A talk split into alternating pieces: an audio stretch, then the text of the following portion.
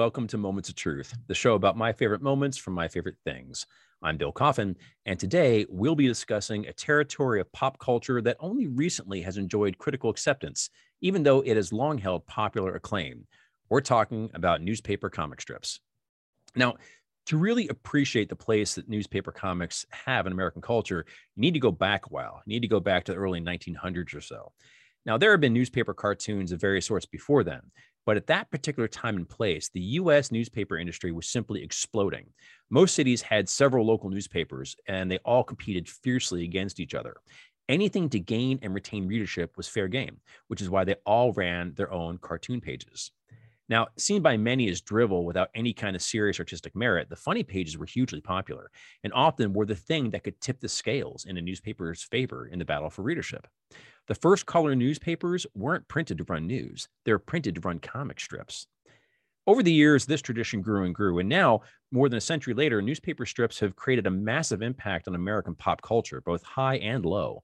For every Calvin and Hobbes, there are 10 or 12 zombie strips that limp along in syndication for decades after they stop being even remotely funny or relevant. And yet, the diamonds among the dross are so good that they've done much to redeem the medium in the eyes of their harshest critics. And that's saying a lot, given the generally terrible state of a lot of newspaper comics today. There are a lot of bad strips, largely driven by an overly conservative corporate desire to create harmless entertainment that will somehow please everyone and offend no one that leaves us with a lot of newspaper comics that we just kind of roll our eyes at and wonder who in the world actually likes them. But we're not here to talk about that kind of strip today. We're here to talk about the ones that really left an impression on us, either as a form of reliable hilarity, a source of welcome social commentary, a showcase of compelling artwork, a comforting reading ritual, or perhaps a little of all of them. Now, as I've mentioned in other episodes, this is a medium that has had a huge impact on me, so I'm very excited to talk about it. Let's get this underway. With me today is Midvale School for Gifted Students alumnus Chris Crenshaw. Oh, push. Mm. Death Tongue electric tongue player Tom Hespos. Oop, ack. and a man with a funnel for a hat, Joe Pace. I'm sorry, Helga. Everyone, welcome. We're going to get things started here. We're going to roll at random, see who gets going. Excellent. Joe, you have come up, sir. So why don't you walk us through when you talk about newspaper comics? Is there a newspaper comic strip that really that it, it, sort of stands out to you? Either you really liked it, or you have great memory attached to it, or it's just something that when you talk about this, this is the thing that kind of comes up as the strip that uh, that kind of made made an impact on you. Yeah, I'd like to talk about Family Circus. You're a goddamn liar who lies. Nobody wants to talk about family circus. Why do you have to drag a mistruth in here, man? Stop it. Okay, I I'm can't believe you did that, man. Oh my god. All right, Billy, get yeah, your act together. Yeah, seriously. I'm sorry, I couldn't help it.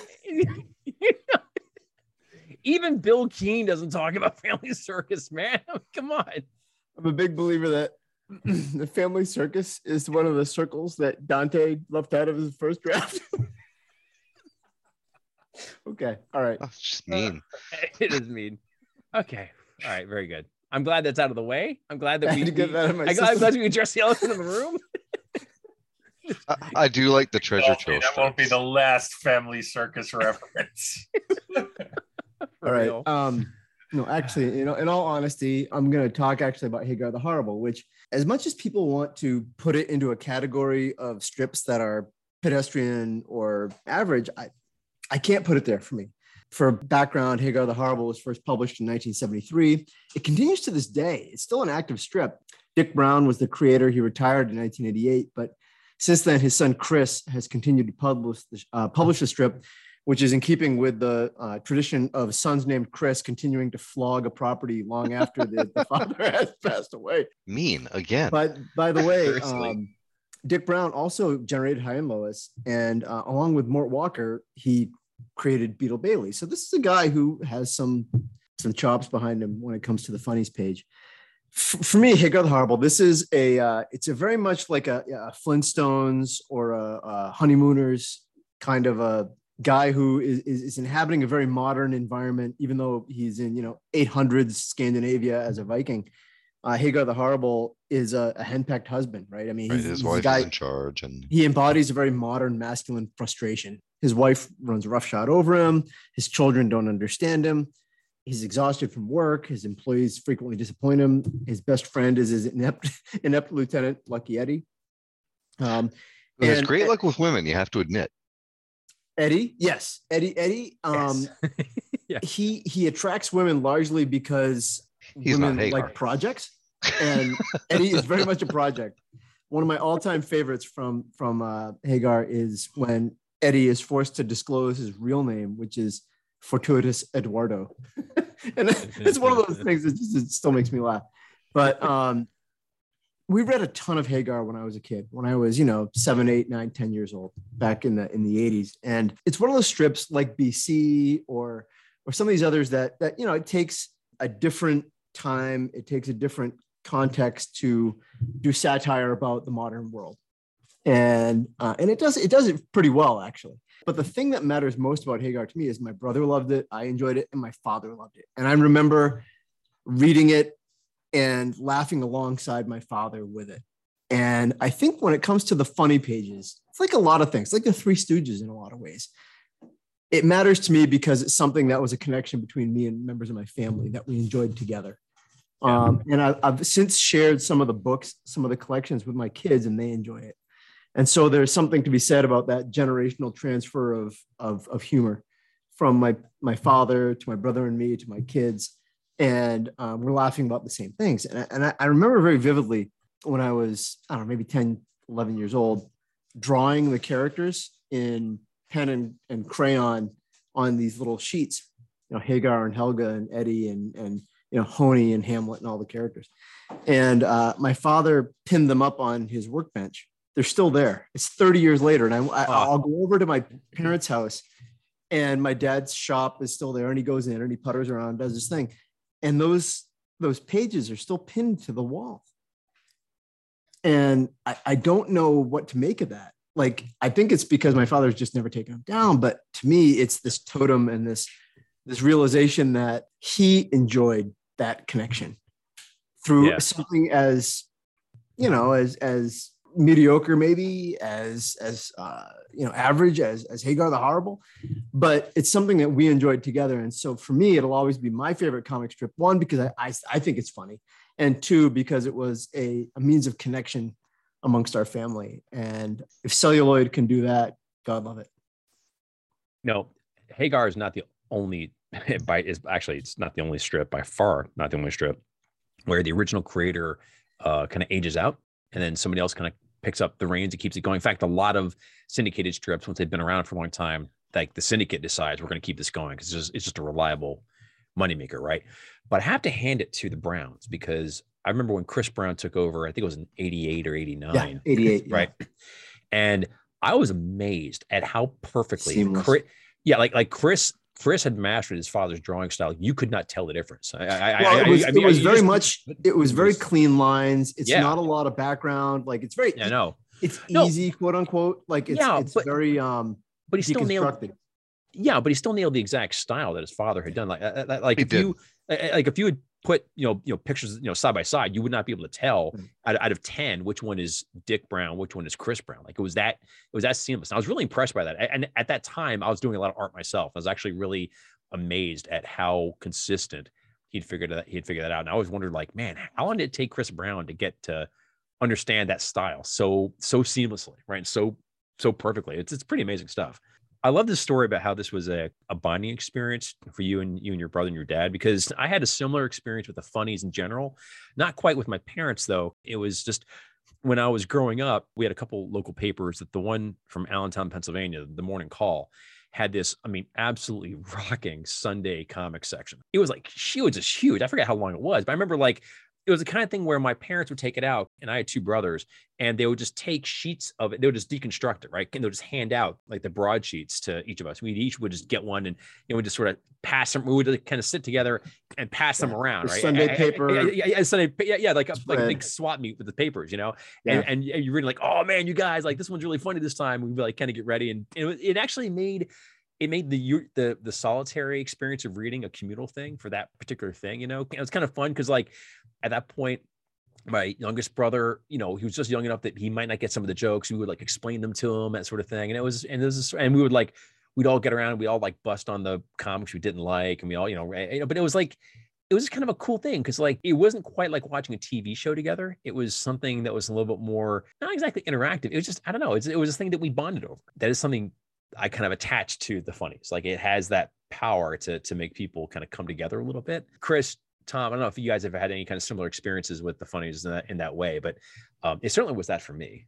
My dad read the Richmond Times Dispatch, you know, cover to cover. The funny pages were my way to share that with him. I mm-hmm. guess yeah. he would, uh, you know, give that page to me, and I'd fold it up, and I'd read it, and I'd have to give it back at the end because he always did the crossword. Um, okay. The scramble. Yeah, yeah. Oh, and, and especially the scramble. He loved the scramble. He was uh, he did he did he did not even write he didn't write down the words in the scramble. He wrote down the answer. You know? it was it was the it, it was it was it's probably my Crenshaw. Just it, it was my yeah it's my it's that's how cool my dad is memory that for yeah. sure and it, it is all bound up with this page of the comics at least during mm. the weekdays yeah very cool. Tom, Tom, how about you? Uh, my paper was uh, Newsday on Long Island, which is actually a pretty huge circulating newspaper back in the day. It was like the fourth or fifth most powerful paper. It was it was a really big paper. Yeah. My dad used to give me quarters when I was like four years old to walk down the street to the deli and get him his paper, and I would uh, bring Newsday back and you know the backup was the daily news. He's, but if i brought him a copy of the you know the daily news because they ran out of news days he would be very upset with me. Like, very like, disappointed like, like there, better, there better be a credible story around the shortage of, of the news oh, day. Oh, man landed on the moon. Explain. they're all gone. I'm sorry i don't know what to tell you dad. Your fault son. Exactly. I'm so disappointed. Yeah you know tom now that you now that you ruined sunday give us the story as to how it happened I, mean, I would take the paper home, and like my, my parents would, you know, fight over the news. Or like Newsday had this wonderful bit called Part Two, which was like a pull-out section of the paper, and that had all the culture stuff in it. So like, you know, there's yeah. all your like movie reviews and the, you know, stuff going on in New York City and blah blah blah. And then that led into Ann Landers, Dear Abby, and then the funny pages right after that. So you know. Yeah. I got my um, you know, my, my advice from uh, both the Van Buren sisters, born on the Fourth of July, and then right into the funny pages, which was which was terrific, and and, and they ran all the good ones. I I, I, I yeah. love their funny pages, and like they never suffered from that whole like you know trying to reduce the size of them that uh, yeah guys. Yeah. Uh, the comic strip guys used to make fun of. Like they ran those funnies like boldly and beautifully, and I, I mm-hmm. loved every second of it. My exposure to a lot of these comics was either uh, weekends or through the books. Like my brother mm. collected the Hagar books, the collections, mm. and we didn't get a daily paper. I mean, where we were, we're out in the Gibu. You know what I mean? Like um, we weren't on Long Island, we weren't in Richmond, we weren't anywhere near a center of culture or learning. We were we're an hour north of Boston, and we are. This is where the sidewalk ends, and um, there, there, there's no newspaper. So I never read like the Sunday. I read the Sunday funnies. Yeah. Because the Boston Globe, like my parents might go get a Globe for Sunday, but like we didn't get a daily paper. Yeah. And so f- for me, it was very much collecting like you know the books or or something along those lines there was nowhere that i could walk to. For me to walk to get a paper would have been a five mile walk oh uh, along some you know some pretty busy roads. And so that just wasn't part of my part of my childhood. Geography will inform our relationship with newspapers. Yeah yeah for sure. Let me for those of yeah. you in the tri-state area you had a very different or, or down in in the you know virginia dc area you had very different relationships yeah. with newspapers. Yeah. i mean you know when i get to college i got the boston globe on a daily basis and the new york times i read mm-hmm. but like you know, by then you're, you know, 18, 19, 20, and it's in a whole different experience. Yeah, you can do um, your own thing by that age. yeah. Yeah, right.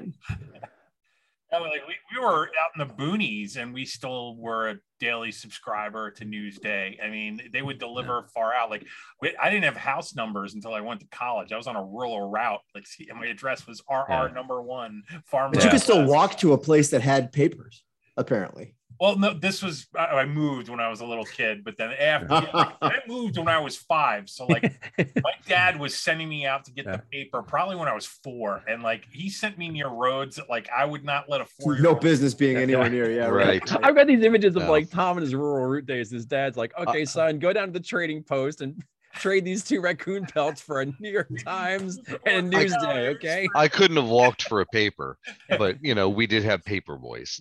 Yeah. yeah. yeah. So my folks were big newspaper people. We used to get the two local papers, the Easton Express and the Morning Call from Allentown. But also where I grew up was almost equidistant between New York City and Philadelphia. So like on Sundays, we would get the New York Times and we would get the Philadelphia Inquirer. To talk to him casually, you wouldn't think he read a lot of news, right?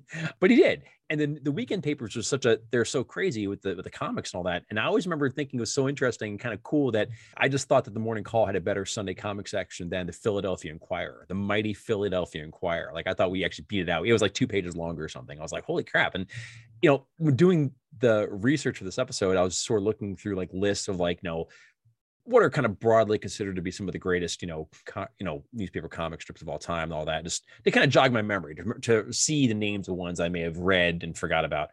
And I was looking through, I'm like, man, like I just kept acro- coming across all these comics that I remember reading in the, the the morning call, the local paper, going, God, man, like how big was their comic section? I mean, it must have gone like it was really like I, I I'm trying to like adjust for like, you know, you know, memory, right? You think, oh, my comic section was 48 pages long. No, it wasn't. All right. It just felt that way because you were little. But looking at all these strips, I'm like, man, it was at least 20 because honestly, this, they, they packed in a lot of comics here. So let's roll the die, see who goes next.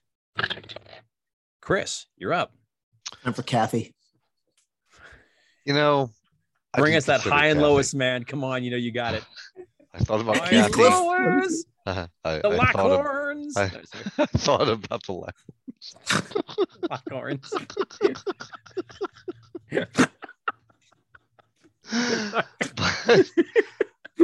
but, my comment. I thought the Lockhorns was this like this like existential thing about suffering. I was like, these people hate each other. Why can't they leave the house? Like, why are they so connected? I didn't understand the the the deep animus between these two people. Like, how can you be married and hate each other? Like, as a little kid, I just didn't know. Though. Well, you should have been in my first marriage. Yeah.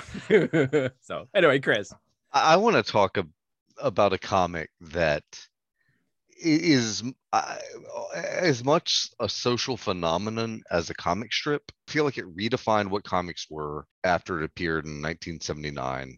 It slowly worked its way into widespread publication, and by 1985, uh, it was appearing in 200 newspapers. The Far Side. Mm, so good. Oh, good. The, yes. the, Far Side was, uh, it, well, I, I, suspect that part of the reason it went uh, so widely syndicated is that it was no a, size a restrictions panic. and screw the limit. Right. Well, it was a single panel comic. You know, yeah. it was little. You could put it in there above uh Family Circle, and and it was quite compact next to the crossword puzzle. Yeah. But I can't think of a, a comic that has a stronger social impact other than maybe Peanuts. And Peanuts is the worst. I, am sorry. I'm sorry. Come on. Come on, Peanuts is the worst. Okay. it's not the worst. Come on, man. Stop it. Uh, there, I, there is. I, I, just. I don't have a lot good to say about the Peanuts. I, I don't. We'll get know, to that later. If, if I, am willing. I'm willing to bet I'm willing to bet a large sum of money that Wizard of Id is somehow worse than Peanuts. I I, I can't say Peanuts is the worst. Come on. You're talking about BC. That's not Wizard of Id. That's, that's BC. no, man. Andy Capp was a comic strip about domestic I mean, violence. About domestic Blondie, about alcoholism. yeah, right. Seriously, Al Cap like wants to go to the Cap- pub. His wife doesn't want him to go to the pub. Like that's the. Well, here she is with her frying pan. She's gonna slap him with it. Isn't that funny? Exactly. As a kid, I couldn't understand when Andy Capp came home and there were little circles over him. I didn't understand what that meant. I'm like, what is he thinking? what you didn't understand is why does he go home at all? Yeah, well, exactly. I just don't get it at all, you know. or why does why she let him back in? The family circus house. Yeah, it's like it just it just answered all kinds of questions. Just go do the footprints to... at the family circus house. They'll never catch him. well, I, you know, we in my head. Ca- hang on, in my head canon, Andy Capp squatting in the family circus garage for months on end is a comic I'm here to I'm here to read. Okay. He, he craps he craps in a like an oil canister in the corner. exactly. The kids keep asking these really like awkward questions about the weird. And he goes the weird and bangs English man in the, in the garage. Uh-huh. Yeah. Oh my god. you know, so when when the far side has you know starts to appear widely you know i've grown up on you know effing garfield and Yeah, cathy and Hi and Lois and yeah i guess maybe for, for better or for worse it started by then and these are all like super vanilla comic strips you know your bc you know Yeah. sorry joe your hagar's No, no, it, standard it fare. is it Yeah. is Yeah. is vanilla it's it's Yeah, yeah, no, it's it's really sort of old fashioned and Yeah. yeah. Yeah. well, the Far Side comes along, and it's just this single panel, almost always single panel, surreal, just snapshot. Yeah. That that that points a camera at something, huh, a little weird. As far as I'm concerned, it invented the tear off desktop calendar. Probably Bill, you- did. You were You're, talking, you're right. I think you're right. It's the Twilight Zone, like on dope. right? Right? Yeah, I Yeah. mean, like it's just it, it comes out of left field, and you and it- yeah, it, it, he's it- talking it- cows. Yeah. and- the, the, the joke is always the kind of joke a high guy might have made, and yeah, So, so Chris, I mean, you know, most most listeners of the show are roughly our age, so they're intimately familiar with what we're talking about. But just, you know, the, the Far Side ended in '95. So, for those who haven't actually seen it, can you talk about one or two of your favorite Far Side strips to kind of set up the kind of humor Uh, you could expect from this from this thing?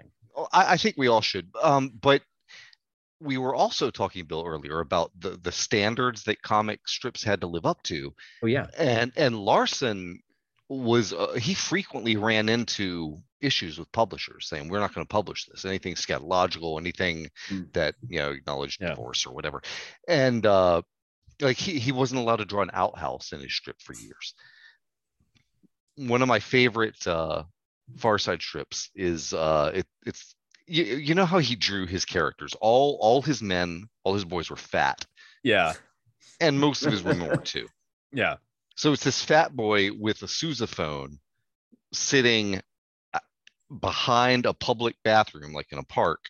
He's apparently practicing. And in the background of the strip is, is just uh, a bunch of people staring at the bathroom. The- He's drawn a crowd. Another another of my favorites is uh it's just like um the, these two pilots uh in, a, in an airplane you the, the strip is shown from over their shoulders through the window of, of the the jetliner and it's all like white clouds but you know right there in the middle there there's a there's a mountain goat yeah. and you know it's th- these strips always are just like they They've got like they- a three they- second fuse on them. yeah yeah, Yeah, they, they, yeah. They, they make you think for a second and then be like bah! One of my one of my absolute favorite Far Sides, a- and by the way, no strip has ever made me laugh harder or more reliably than the Far Side. Like the Far Side would routinely break me up. Even Oh, going back, even going back looking at them, I see a strip I haven't seen in a while. It just cracks me up. It just really like I laughed hard at this strip. He had these like themes he'd kind of come back to, like you know, and one of them was like was like dogs against mailmen, and there's this one where it's just there's this this this mailman coming down the walk, and there's this dog hiding behind the tree, but he's dressed as a samurai with a katana drawn, like he's ready to jump out, and like it's like why? It's like it's like the dog's gonna maul the guy. Why does it have to be a samurai? Like this guy's not just gonna get bitten; he's gonna get cut in half. You know, it's like that kind of absurdity just just came out of nowhere. And I, that's a I pretty elaborate art for larson yeah, I still know. the, the other one I also like is um he often would talk about slugs, you know, uh, and there's a great one where there's this mother, this mother yelling at her baby or young her young child slug who's running in the house with the salt shaker. it's like, what have I told you to do? It's That's like the run with scissors of the Yeah, yeah, it's like right. right. scissors, but for slugs. It's like, ew, why, why would you?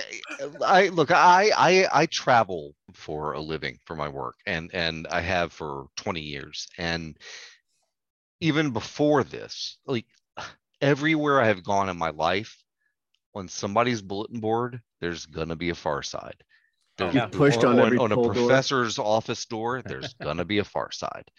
And and it's just like the most ubiquitous thing ever uh, and and the one strip that i think i've seen the most like around the country like in all of these settings is the midvale school for the gifted where His the perfect irony with no the- dialogue. It's right.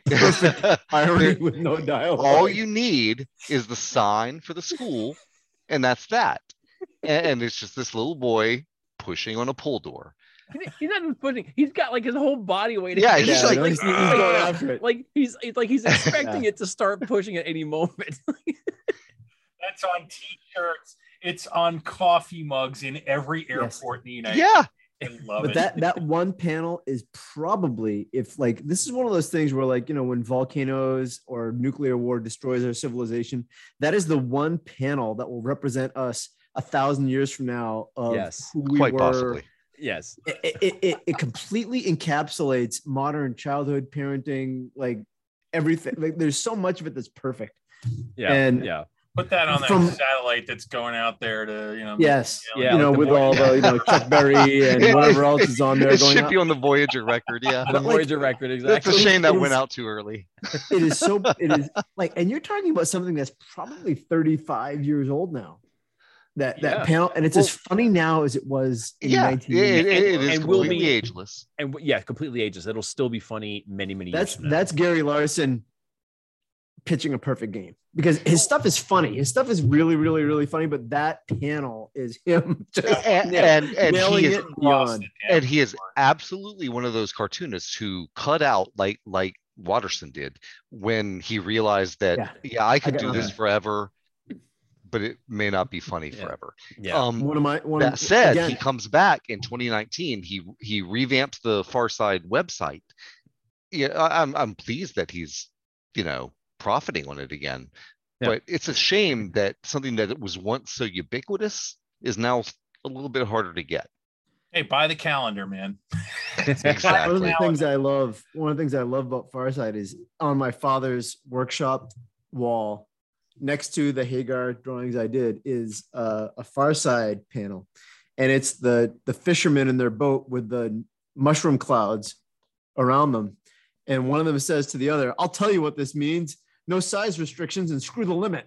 it's just like, and it's like that that perfectly encapsulates like my father's attitude toward the apocalypse but it also is just like it's just Yeah. one of those like we, we say that to each other all the time whenever we're like we get bad news coming in you know what that means you know My It's favorite was the guy whose um his his apartment randomly becomes like the center of a new black hole, and you see like the couch stuck to the dog, stuck to feet, you know like in the middle of his apartment. I thought that was hysterical. It's stuck forever. i love the byplay between animals and humans Oh yeah, right. used to- it was there was a fluidity to that right like a Yeah. cockroaches could talk anybody any animal possibly like sheep yeah. cows bears deer anybody might have something to say yeah, right. And a, and a human identity. yeah, Yeah. And, and it, and it completely like it flipped the the script on on any Yeah. interaction you might have one there's there's one where there's these two bears in a in a sight in a gun sight and one is pointing at Oh, the yeah. other like hey hey, hey get in. Right. Right. Exactly. Or or, or the two deer. Al. You remember that? one? Right. Yeah, Yeah, the that, bummer was of a the one I was birthmark, coming Hal. up with, Tom. Exactly. Deer's got like Anybody have any of the collections? I've Oh, got a the first. I've got the first Far Side Gallery, which is a book I bought in an airport right when it came out, and laughed so hard. My mom made me stop reading because she thought I was going to cause a, like a to do with security. Like, why are you laughing so hard? Like, my mom was one of those kinds of people. My parents were kind of people like, if you're entertaining yourself too much, they were like, okay, that's suspicious. Stop it. Right. And your mom in that memory is the mom with like the horn rim glasses with the beehive Right, with the beehive Santa yeah. Absolutely. Absolutely, yeah. floral print, print dress Yeah. No. I- no. look- but I, and I've got the first Far Side Gallery. It's a God, it's such a funny book. It's so funny. you know, if you're gonna get one, I would get that the prehistory of the the Far Side, which That's a- has yeah. some great good one. material in it, uh, especially with respect to you know the the the, pe- the ones that like the jokes that people didn't get or like the Oh, like strips that The he cow put out, tools? like, Cow Tools. Yeah. like it tells the whole story about Yeah. all those and like where Yeah. they came from and sets the record straight and it's a great Yeah. read i love it Yeah. Yeah. Yeah. there are two Far Side stories that really have to be told while we're talking about it. Go and, and. I want I want time to get to him. First of all, was uh th- the famous one that shows two chimpanzees grooming each other, and one finds a blonde hair on the other and says, "Conducting more research with that Jane Goodall tramp." yeah. Well, the Jane Goodall Institute like writes like a furious letter oh, this is inappropriate, and and like yeah. like in the news media, this is like, oh, it's an atrocity. Yeah, right. It's, it's, a comic about an atrocity. And, yeah. It was a simpler age. Jane Goodall comes back and she sees it and she's like, well, that's funny. Yeah, right. it helps put us us humans in our place, and you know we desperately need that. Yeah. Which I mean, I love like, that story. like that is a great story. Like the, yeah. the relevance of a comic strip to yeah. science and issues of humanity. That's just awesome. Yeah. And then uh, possibly even better, this prehistoric, like Tarzan costumed, uh, fat prehistoric man giving a paleontological presentation and, and he references the tail spikes of the Stegosaurus as the Thagomizer after the late Thag Simmons. Eventually, uh, Thagomizer is, is what like actual paleontologists started calling the tail spikes. No way! Did they really? On a Stegosaurus, like for real. I didn't know that. And that's, that's just awesome. that's, that's, just, just awesome. Yeah, eh, eh, eh, but, but see, it is awesome but you know when you when you read about like the history of newspaper comics that is a thing where like the ubiquity of newspaper comics and because they're there yeah. every day because they're always there they're always part of your thought process whether you've seen the latest one or not they occupy a unique place in our thought process. And it's weird how it's like that that art imitates life imitates art kind of cycle really can happen with newspaper comics. Like newspaper comics can inform the way we think about the world which informs the comics which informs the world. And you see it in certain places like like the, and some often this is limited to commentary but yeah with the far side that would actually create things like like there's like a there's some sort of louse named like like named after Gary Larson, you know, or, or, or some, sort of, some sort of little uh, after him. Yeah, it's in the prehistory of the far. Yeah, it, yeah, like it's it's like it's something something a Larsoni. Larsonius, like, yeah, right. Yeah, it's it's you know it's just but like that's to that audience. Yeah, absolutely. To me, the far side is the comic book or the comic strip equivalent to Monty Python, Saturday Night Live, like yeah. that kind of like it, it, it's the like you know the sharp stick in the eye of the intelligentsia, mm-hmm. like, and it had that kind of irreverence, and yeah. anything can happen, anything is possible, and you never knew. You opened it, and it could be cockroaches laughing about the couch they live in, or it, it could be anything. You, you yeah. there's no concept, yeah. and it's and it's so like out of left field. A lot of it. Yeah, it, it, it, you, like you an, can't see the jokes coming. I mean, no, yeah, they they they come at you, and you're like, what? Yeah. What? Oh, yeah, okay, I get it. That's funny. It was so it was so beholden to non-tradition. Like like so many like like like Hagar, for example, is like very very set set of characters. It happens set, inside the white lines. Right. Yeah. yeah. It says these very a lot of these strips set very hard parameters because it's easy to fill that because being a seven day a week cartoonist is a really tough gig, right? Like it's just really, it's just hard to grind out that content. it's a lot of the same joke. Uh, yeah. It's like the syndicate doesn't care. They just want their content. You just got to run it out. Right. And so, but like the fact that Larson refused to do that, like yeah, to your point, Chris, like it could be anything, anywhere, anytime. Like it just came from everyone. It's like it, it gave a sense of like an infinite left field. That's where it all came from. Right. And it's, it's amazing he did that. He either did a metric ton of dope or he was just a, a, like a super out of the box thinker. Like one, yeah. of, one yeah. of those two things is true. I'm gonna think he was a super out of the box thinker because I don't think anybody who, who did a huge amount of dope could have made it as a regular working cartoonist. Because well, let's just say, Bill, like too, the, too the, merciless. the, the the art the art is not. You know, we're not talking. You know, there's not a lot of technique no, no, no, no, like, no, no. Like, no.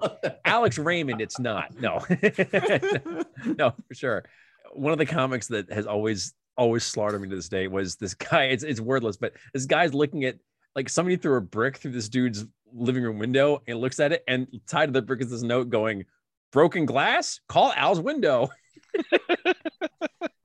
and the guy who's reading it is probably drawn like something you're he's like, you know, like a, six five year old could draw. Right? Yeah, yeah like, exactly. I mean, like... yeah, yeah. So 1995, three things happened to me. Okay, one, I had I, I got divorced.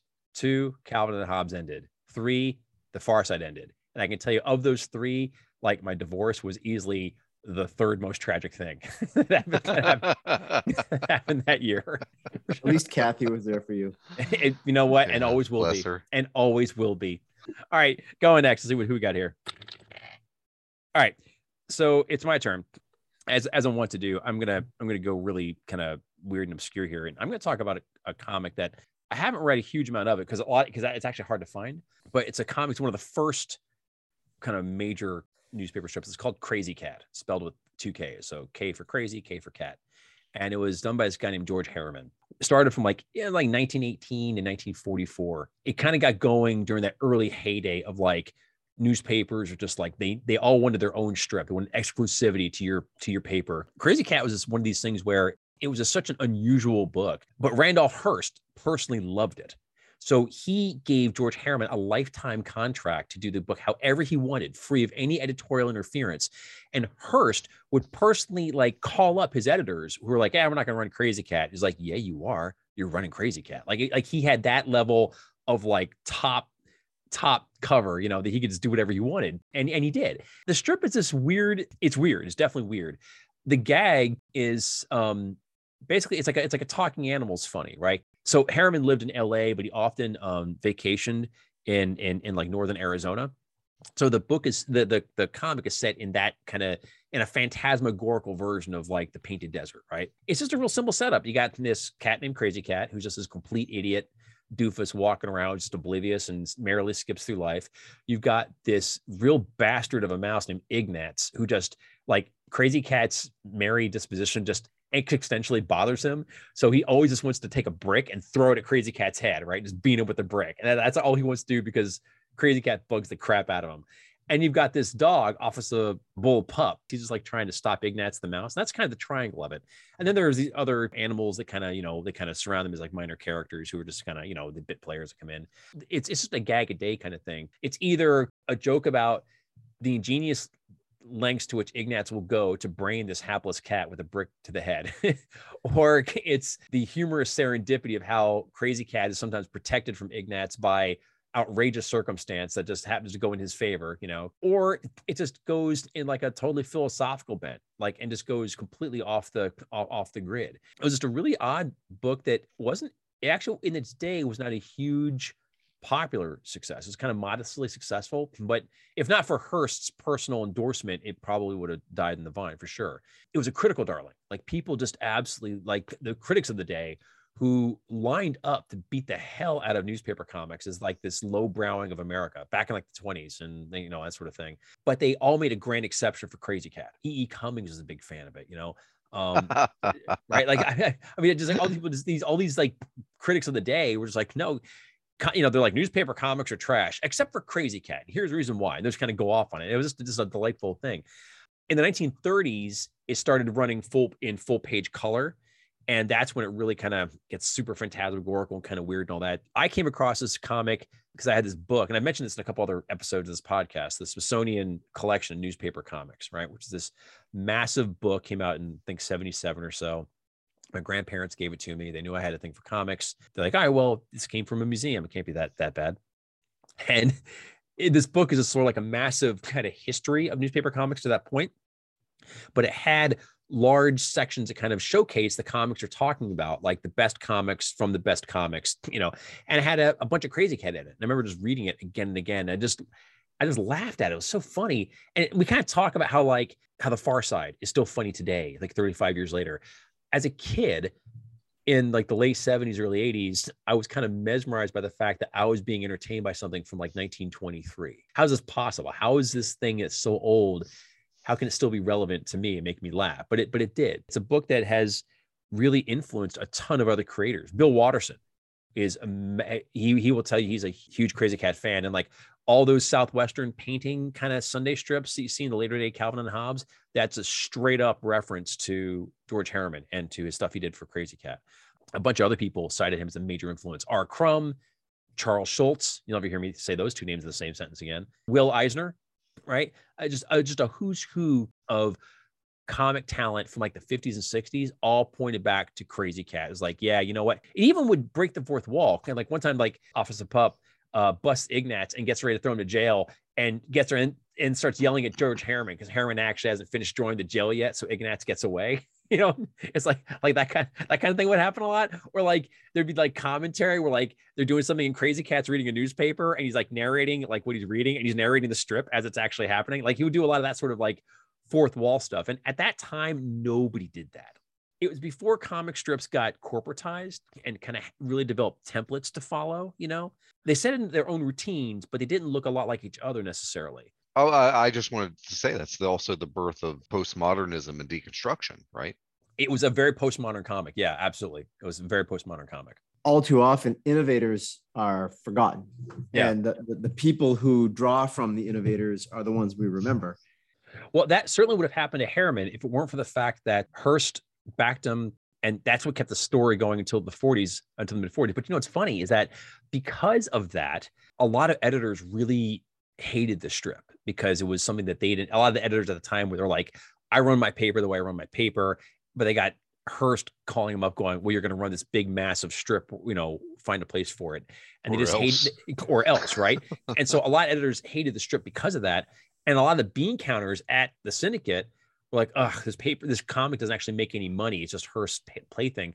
So when Herriman um, died in '44, and the comic just abruptly ended, that was it. They canceled it. So Hearst immediately canceled the thing. He canceled it so that nobody could continue it because he felt that if somebody else were to pick it up, they would be it would be a disservice to the to the earlier comics. But at the same time, the editors were so and the bean counters at, at the syndicate were so resentful of this thing that there was no effort to try to collect it in books or try to give it a revival or anything. So like even to this day, like there have been piecemeal efforts to try to recapture and recollect Krazy Kat comics, right? Like Fantagraphic books right now and Taschen Press in Germany. They're trying to, they're doing their own multi-volume, like let's go through the entire thing. But it's like we're talking more than 20 years of comics. And there, there exists no single authoritative collection of Krazy Kat anywhere in the world. It just hasn't Fascinating. just hasn't been collected. It is as as monumentally influential as the strip has been, it is still in part lost to time because it just hasn't been hasn't been collected yet. Nobody's actually Let's- gone ahead and done it. Part of that is, I mean, let's remember that Hearst, if you know, if he had a conscience, he'd be Disney. You know what I mean? Like, Yeah. we're, we're not talking about a pro-social creature. But no, no, no, no, no, no. He he he just happened to like Krazy Kat, so therefore, like like Herriman caught a lucky bounce, right? Like the guy with the money liked it. He ran his company like a dictator, and so therefore, you get to live comfortably. Okay, fine. it was like It's all good. Yes, it's all good. Yeah, he really wanted to strip out the uh, Spanish American War. Yeah. so, go ahead, Tom. You just piqued my curiosity. So, like, I put aside, like, you know, the other uh, authors that, you know, he may have influenced and put aside, like, the Hearst thing for a second. Sure.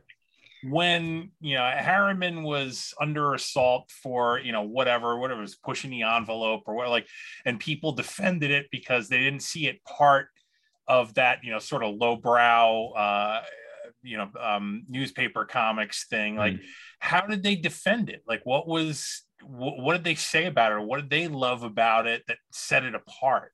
the defense of Krazy Kat in the day was kind of weird because Hearst himself aimed he he aimed for a much more of a lowbrow kind of journalism. It's almost like expecting the highest, most philosophical aspects of say Calvin and Hobbes truly reaching a New York Post readership. Like it's not going to happen, right? These things are, are far apart. So you had that kind of thing going on. So the people defending it were speaking to people who probably weren't reading the paper necessarily, you know, that kind of thing. But I will say I have a great block quote for you from a guy named George Seldes, who wrote a book called The Seven Lively Arts in 1924. Gilbert Seldes was a notoriously cranky social critic. He had this to say about Krazy Kat. You ready? Krazy Kat, the daily comic strip of George Herriman, is to me the most amusing and fantastic and satisfactory work of art produced in America today. With those who hold that a comic strip cannot be a work of art, I shall not traffic. Such is the work which America can pride itself on having produced and can hastily set about to appreciate. It is wise with pitying irony. It has delicacy, sensitiveness, and an unearthly beauty. The strange, unnerving, distorted trees, the language inhuman, unanimal, the events so logical, so wild, are all magic carpets and fairy foam, all charged with unreality. Through them meanders Krazy, the most tender and the most foolish of creatures, a gentle monster of our new mythology. That's what Krazy Kat pulled out of critics, right? That kind of that kind of that kind of prose, right? And the thing is that, but to read it, you got where they're coming from. At the end of the day, it's about it's about a mouse throwing a brick at a cat again and again and again and again. And the cat loves the mouse. He thinks the mouse is showing him a tender affection by throwing bricks at his head. That's how blockheaded Krazy is. it's just it, there's this it's just so stupid and lowbrow and funny and yet they get in these like crazy metaphysical things and the author is clearly thinking on a whole nother level it's just one of these I've never seen a strip quite like it, with the exception of say Calvin and Hobbes, where like Calvin and Hobbes would just have these really fantastic gags, and then sometimes, but they would make a, a turn and get really philosophical all of a sudden, you know. But not always in the same strip. Krazy Kat could do both in the same. And part of it was he had this format, these massive Sunday sheets where he could have like mm. the equivalent of like a 24 page or 24 panel story, right? It just it looked, read, and felt like nothing else of the day, either before or since. All the dialogue is done in this weird, like argot. Like Herriman was from New Orleans, so everything is written out like very phonetically, and, and, and so you almost have to like you almost have to read the dialogue aloud to understand it because it's so it's spelled so weird. It's like this is one of the strips that actually pays off to read it aloud because the argot is so thick and it just gets funnier like oh man now i understand what they're saying and and how they're you know how they're saying it's just it's just it's just a unique experience and i'm, I'm a huge fan of it so thank you for putting up with my uh, one man soliloquy on Krazy Kat. i had to get off my chest. I appreciate that very much. You're a very kind audience. Thank you so um, all right. We're gonna roll again for the sake of uh, ritual. Hey look one of the things that. i love most about this podcast is when bill comes from some place that is in the attic or in like a closet in the attic or in the the crawl space above the closet in the attic. Now we're getting creepy. Tom, over to you, man. So, so what, what, what comic do you have for us? Uh, walk us through. Uh, my my my strip was always Bloom County. My God, uh, same thing. Just it personified the '80s. I mean, it, it ran from 1980, ended on my dad's birthday, August 6, 1989 and it just encapsulated the 80s perfectly. So like it was such a great strip. I mean, you're talking about something that ran from like the time I was 8 until I was about 17 and that that was like my prime newspaper years. My god, when this thing came out, it hit like just like a like a ton of bricks. I, I I loved it. I started buying up the different collections of it because uh, it was it was the first strip like I remember you know I did it too with the Far Side and with Calvin and Hobbes eventually but um, it was like the first strip I can remember really wanting to get the compilations of it because I yeah. wanted to see how far back it went. It really was just about the 80s it's a great strip that you know has a cast of regular characters but new characters move in and out all the time uh, it was a strip that could just throw you for a loop because you really had no idea whether the story that was going to come to you that day was part of like a storyline that could run for you know a couple of weeks or it was just this crazy one off that came out of Berke Breathed's head and and just nobody you know they were like what yeah. where the hell did this can't come from? You know or it could be you know a well-worn gag that uh that he became known for. You know some of my personal favorites were revisiting Star Trek. You know there's a character Cutter John who uh you know is in a wheelchair and he's out there with you know the meadow animals opus the penguin and hodgepodge and portnoy and they play out like little episodes of star trek sitting on his lap in the wheelchair and like every time yeah. i saw that it was just it was it was heartwarming and it was hysterical you know both at the same time. There there was one great where like they're arguing over who they're going to go after that particular mission of the starship enterpoop. And uh you know hodgepodge wants to go after the uh the romulans and portnoy wants to go after you know uh whoever you know and Opus wants to go after the Hottentots, and Cutter John, the captain, just decides, "Hey, we're you know we're not going anywhere until we decide who we're going after." So one of them raises their hand and says, "The uh, Wild Sorority Girls of Planet Playtex." Hodgepodge is like seconded and off classic warp speed, Mr. Sulu. But like there was you know, running Star Trek gags that I yeah. love there were great storylines. Bill the Cat, who was, you know, a character created by Breathed to see whether he could develop something that was so disgusting that nobody wanted to merchandise it. fail. yeah. yeah, fail. yeah. fail somehow. Like, yeah, he does this blatant like rip off yeah. of Garfield, but the cat's on drugs all the time and it's barfing up hairballs all the time. It's all I was explaining I was explaining Bloom County to my son my my my 18 year old son and I was playing Billy Cat. And he goes, "Oh, is that like?" He goes, "Right, that one was Ketamine Garfield, right?" Ketamine Garfield. Ack. That's a perfect description. My Right.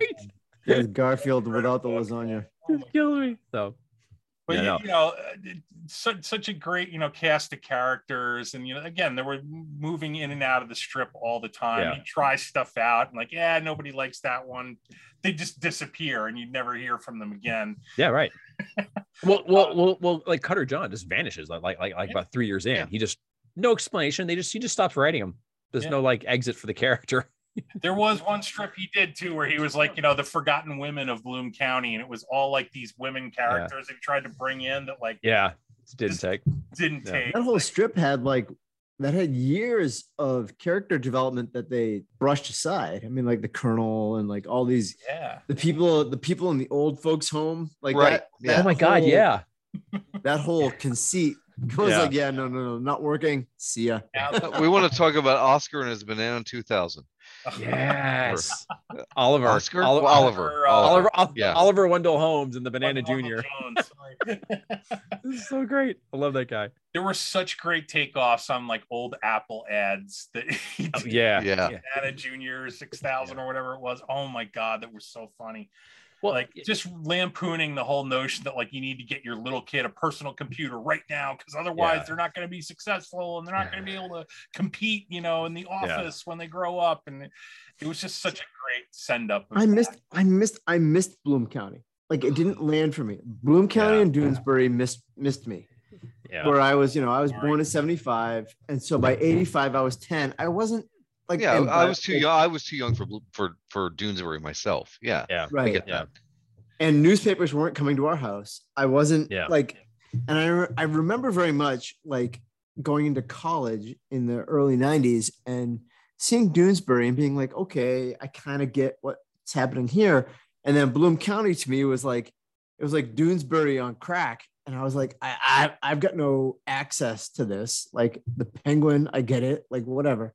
And it just, it just didn't fold in for me.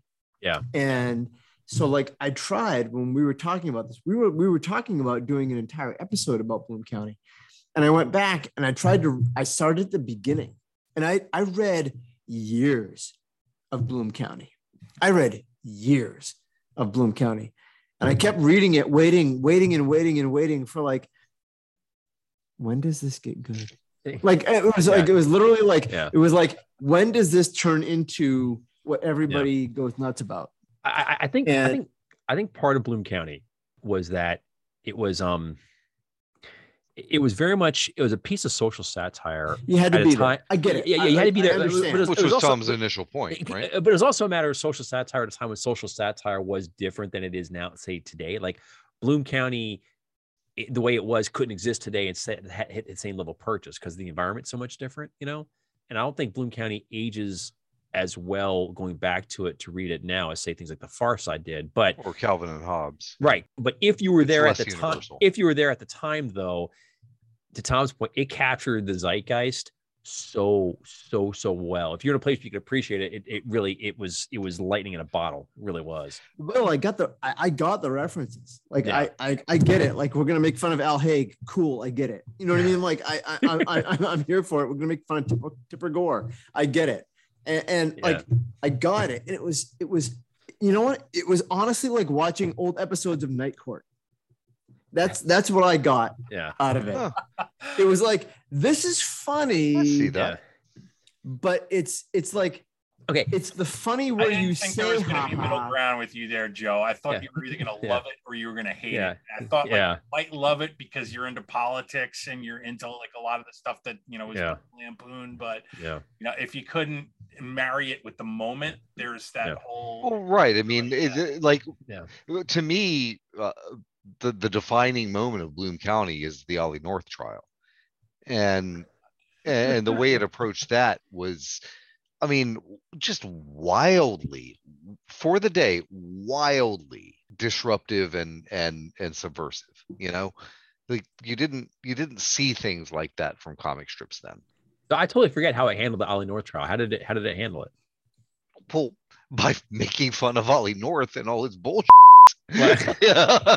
Okay, All fine. But all I his I, denials and like they, they were just like, yeah, whatever.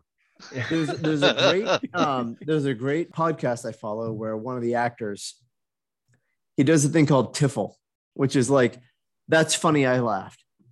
Instead of laughing, you say tiffle. Like, oh, okay, that's funny. Like, and that to me was was a lot of going back and reading the older Bloom County. It was like, yep, yep, okay, I get it. That's funny. Okay, yep, yep, yep, I get it. That's funny. Like, I get what they're doing. I get what they're doing. I get what they're doing.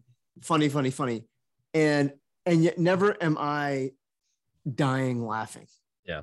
And that's probably the difference between consuming it in 1985 versus consuming it in 2022 and trying to transport yourself back Yeah. to the mid 1980s and the subversiveness which was so rare Joe, Joe, And- were, were you were you ever dying laughing reading Hagar? no but that's a different animal I, Well, I- yeah, I- yeah, but- yeah. for me hagar like i was eight and Well, nine no, but but I, I I think to be fair that's to Joe a though, different animal Hagar has never had the legacy of people talking it up the way Bloom County does. A lot of people talked Well, about Bloom yeah, County. uh, uh, except you in know. that it's been published for 60 years or whatever. I mean, well, like so there's Tom, that.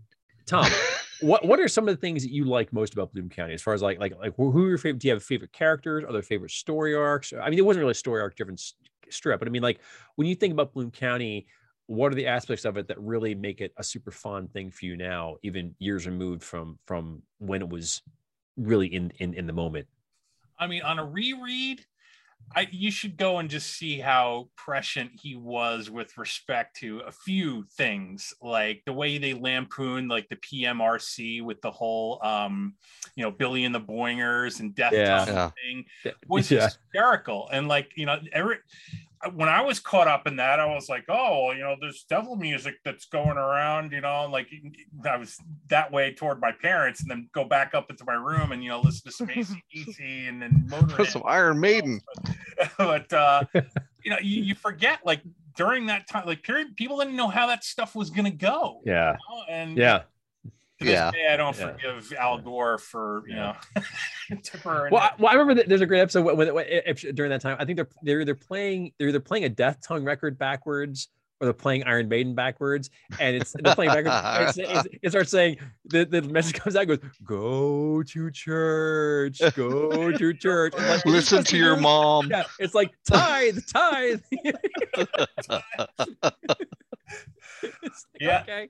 Yeah, I, I, I loved all that stuff. The, the social commentary was, just, but like, but then it could make you laugh with like the, the one that makes me laugh the most has nothing to do with politics, and it just it, it was it was just silly funny. Like we needed something to send up the 1984 Olympics because it was getting out of control. Everybody was like, rah, rah, rah, Los Angeles, go beat the crap out of the commies, you know? They weren't even there. No, they weren't. they had this, you know, they introduced this new Olympic event, and Opus the penguin is the athlete they call Jello snorkeling, and he basically just takes like a whole plate of Jello and stuffs it in his face and snorts it up his nose and gets it all over his body, and like it was just such a great send up of like, really, some of these things are sports, like you know, Yeah, yeah. And, and you know, synchronized Jello rah rah rah over the 1984 Olympics. I mean, my dad had the commemorative coins coming in the mail. Everybody was like, "Yeah!" Like it just needed Yeah, yeah. lampoon, and he did such a funny job of it. Like I I remember holding the paper. That was a Sunday strip, and and just laughing my ass off because Yeah. I, I couldn't stop. Yeah, Joe, but Tom, my, my favorite strip was from the the arc where Milo and Binkley and Bill and sadly Opus took over uh like a, a drug dealer's trade. At the beginning of the strip, the DEA announced uh you know a huge interdiction of drug traffic today and and you know it's like they're like all posing with their guns over this little box of drugs. You know, they estimate that they've interdicted 0.0018% of all drug traffic in the United States. And then, you know, the, the final panel in the strip is 0.0018% price increase. oh, God, and- price up, yeah. I'm like, oh yeah. Like, like even at like 16, I was like, okay, that's the war on drugs. yeah, right. Yeah, there were a I bunch always, of great strips. yeah. There was one that was like almost one single panel where like you know you see like the speedboat going by for the you know the and there's like this little fishing boat that's dragged you know underneath. You see under the water right. huge net with all the you know the the scalp tonic, the illegal Yeah. scalp tonic. You know, it's just like a holder for heroin or whatever. You know, I always, I always enjoy the strips where we see Steve Dallas like trying to hit on women and failing miserably because he's, he's Oh just, yeah. like, he's this like total misogynist from like this like the 60s and 70s trying to make it in a post women's liberation kind of scene where he's just not figuring it out and like just there be the scenes where he's like at the bar hitting a woman and it just goes disastrously wrong every time and steve dallas make a great guest star in family circus to be honest with you he shows up and just like you know Huh. cuckolds the husband or something that'd be fantastic right? I mean, I'd be there for that too so well, there was the one strip he was hitting on for Opus better for worse. most definitely worse right? He sees Opus's date from the bar and goes and hits on her and gets maced because she was a radical feminist and she was carrying Yeah. mace, hit him right in the face with mace. In Yeah. the next strip, he's recovering from this and he's hitting on a woman with, with a thing wrapped around his eyes and gets tear gassed. I, you know, he just never learns because he never No. gets it. Like he just No. never gets it. It's beyond no. like no no why are you living in a boarding house in rural Iowa, man? it's good stuff. It's good stuff. Yeah. Before we wrap up, a final thought. So there's a story I've mentioned elsewhere in this podcast, but it bears repeating here, and that an archive of American newspaper comics probably would not exist at all if it weren't for the efforts of this one guy named Bill Blackbeard. Now, you can Google him to get the full story, and I recommend that you do because it's a tale of how one man's obsession with newspaper comics didn't just save them for people like me who were born too late to enjoy many of them. It gave it, it kind of gave the entire medium a second chance, a critical evaluation, and to fire the imaginations of countless readers and creators. And that includes me. You know, before I ever became, you know, a novelist, I worked at being a comic book illustrator. And before that, I worked at being a cartoonist. And that was my first real artistic aspiration. Uh, I even had distant relatives who were in the business, and I thought this could be something perhaps I could do. And that was a notion I really got into after reading the Smithsonian collection of newspaper comics. And this tome was just so huge. And it was the first attempt to create an omnibus that didn't just try to explain the various eras of newspaper comics. It showcased a lot of them in their finest examples, as I mentioned before.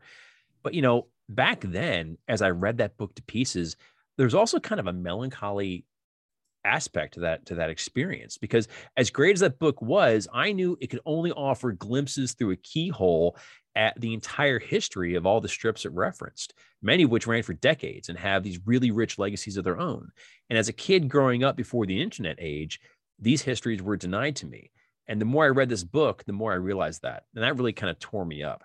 And you know then when my first copy of this book fell apart i despaired because it was no longer in print so even my guided tour through these memories was was gone.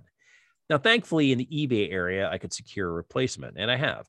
And we now live in an era where you know things don't have to be locked away from you just because it's something you enjoyed once upon a time. And yet, here we are at a time when the newspaper comic itself, as we know it, really probably won't be around for much longer, to be honest. I mean, traditional newspapers themselves are under severe pressure, as are their funny pages. Most comics now publish online, free from the papers that once would have been their only means of distribution. So an era is really truly ending, uh, where the comics drove us to the papers, and the papers informed the comics, where the comics themselves offered something new and fresh and invigorating. Now, thankfully, if and when the end, you know, should finally come, which for more than a few of these longest-running zombie strips has been long overdue, what might end will not be lost. There are plenty of databases online to read your favorite comics, and I suggest that you do. Big syndicates all offer considerable collections. You know, but if you go even further back and perhaps want to learn more about the really old strips or about the larger eras, themes, and highlights of newspaper comic publishing, there are two more books I would recommend to you. The first is 100 Years of American Newspaper Comics by Maurice Horn. It's an illustrated encyclopedia that runs up to the mid 90s, right after Calvin and Hobbes and The Far Side quit publishing. It's an outstanding book that offers a great introduction to virtually every major newspaper comic title that ever that ever published to that point. The second book I'd point you to is a book called The Comics, The Complete Collection by Brian Walker. And it it's a lot like 100 years of news of American newspaper comics, but it also provides a lot more examples of these comics and actions, kind of the way the Smithsonian book does. This book does a really great job of contextualizing these comics in the decades in which they were published. And it's a fantastic way to sort of see what these comics looked like out in the field. You know, great art isn't art created with the purpose of being great. Great art is so because of how it impacts the world into which it's made. Newspaper comics have often been derided as a particularly low form of popular culture, which is itself, to many critics, a low form of culture. And yes, while so many of these comics are simply not well ex- executed, together they weave a tapestry from which some of our greatest art emerges. And we can't fully separate the good from the bad here in that in that in that way. When we think of how great the greatest newspaper comics really are, we should also remember that newspaper comics are themselves great. This has been Moments of Truth. On behalf of myself, Tom, Chris, and Joe, thanks for listening. We'll catch you next time. Moments of Truth is hosted by Bill Coffin, Chris Crenshaw, Tom Hespos, and Joe Pace. This podcast is edited by Derek Eisenhart. For more Moments of Truth, be sure to subscribe to this show wherever you get your favorite podcasts or visit us at www.momentsoftruth.show. And before you go, please check out Joe's award winning best selling novel, Moss described by Kirkus Reviews as, quote, an excellent and thoughtful exploration of art, ambition, and mortality as the illegitimate son of a literary giant deals with love, loss, and the struggle to find himself. Order Moss today through Amazon.com or your local bookseller.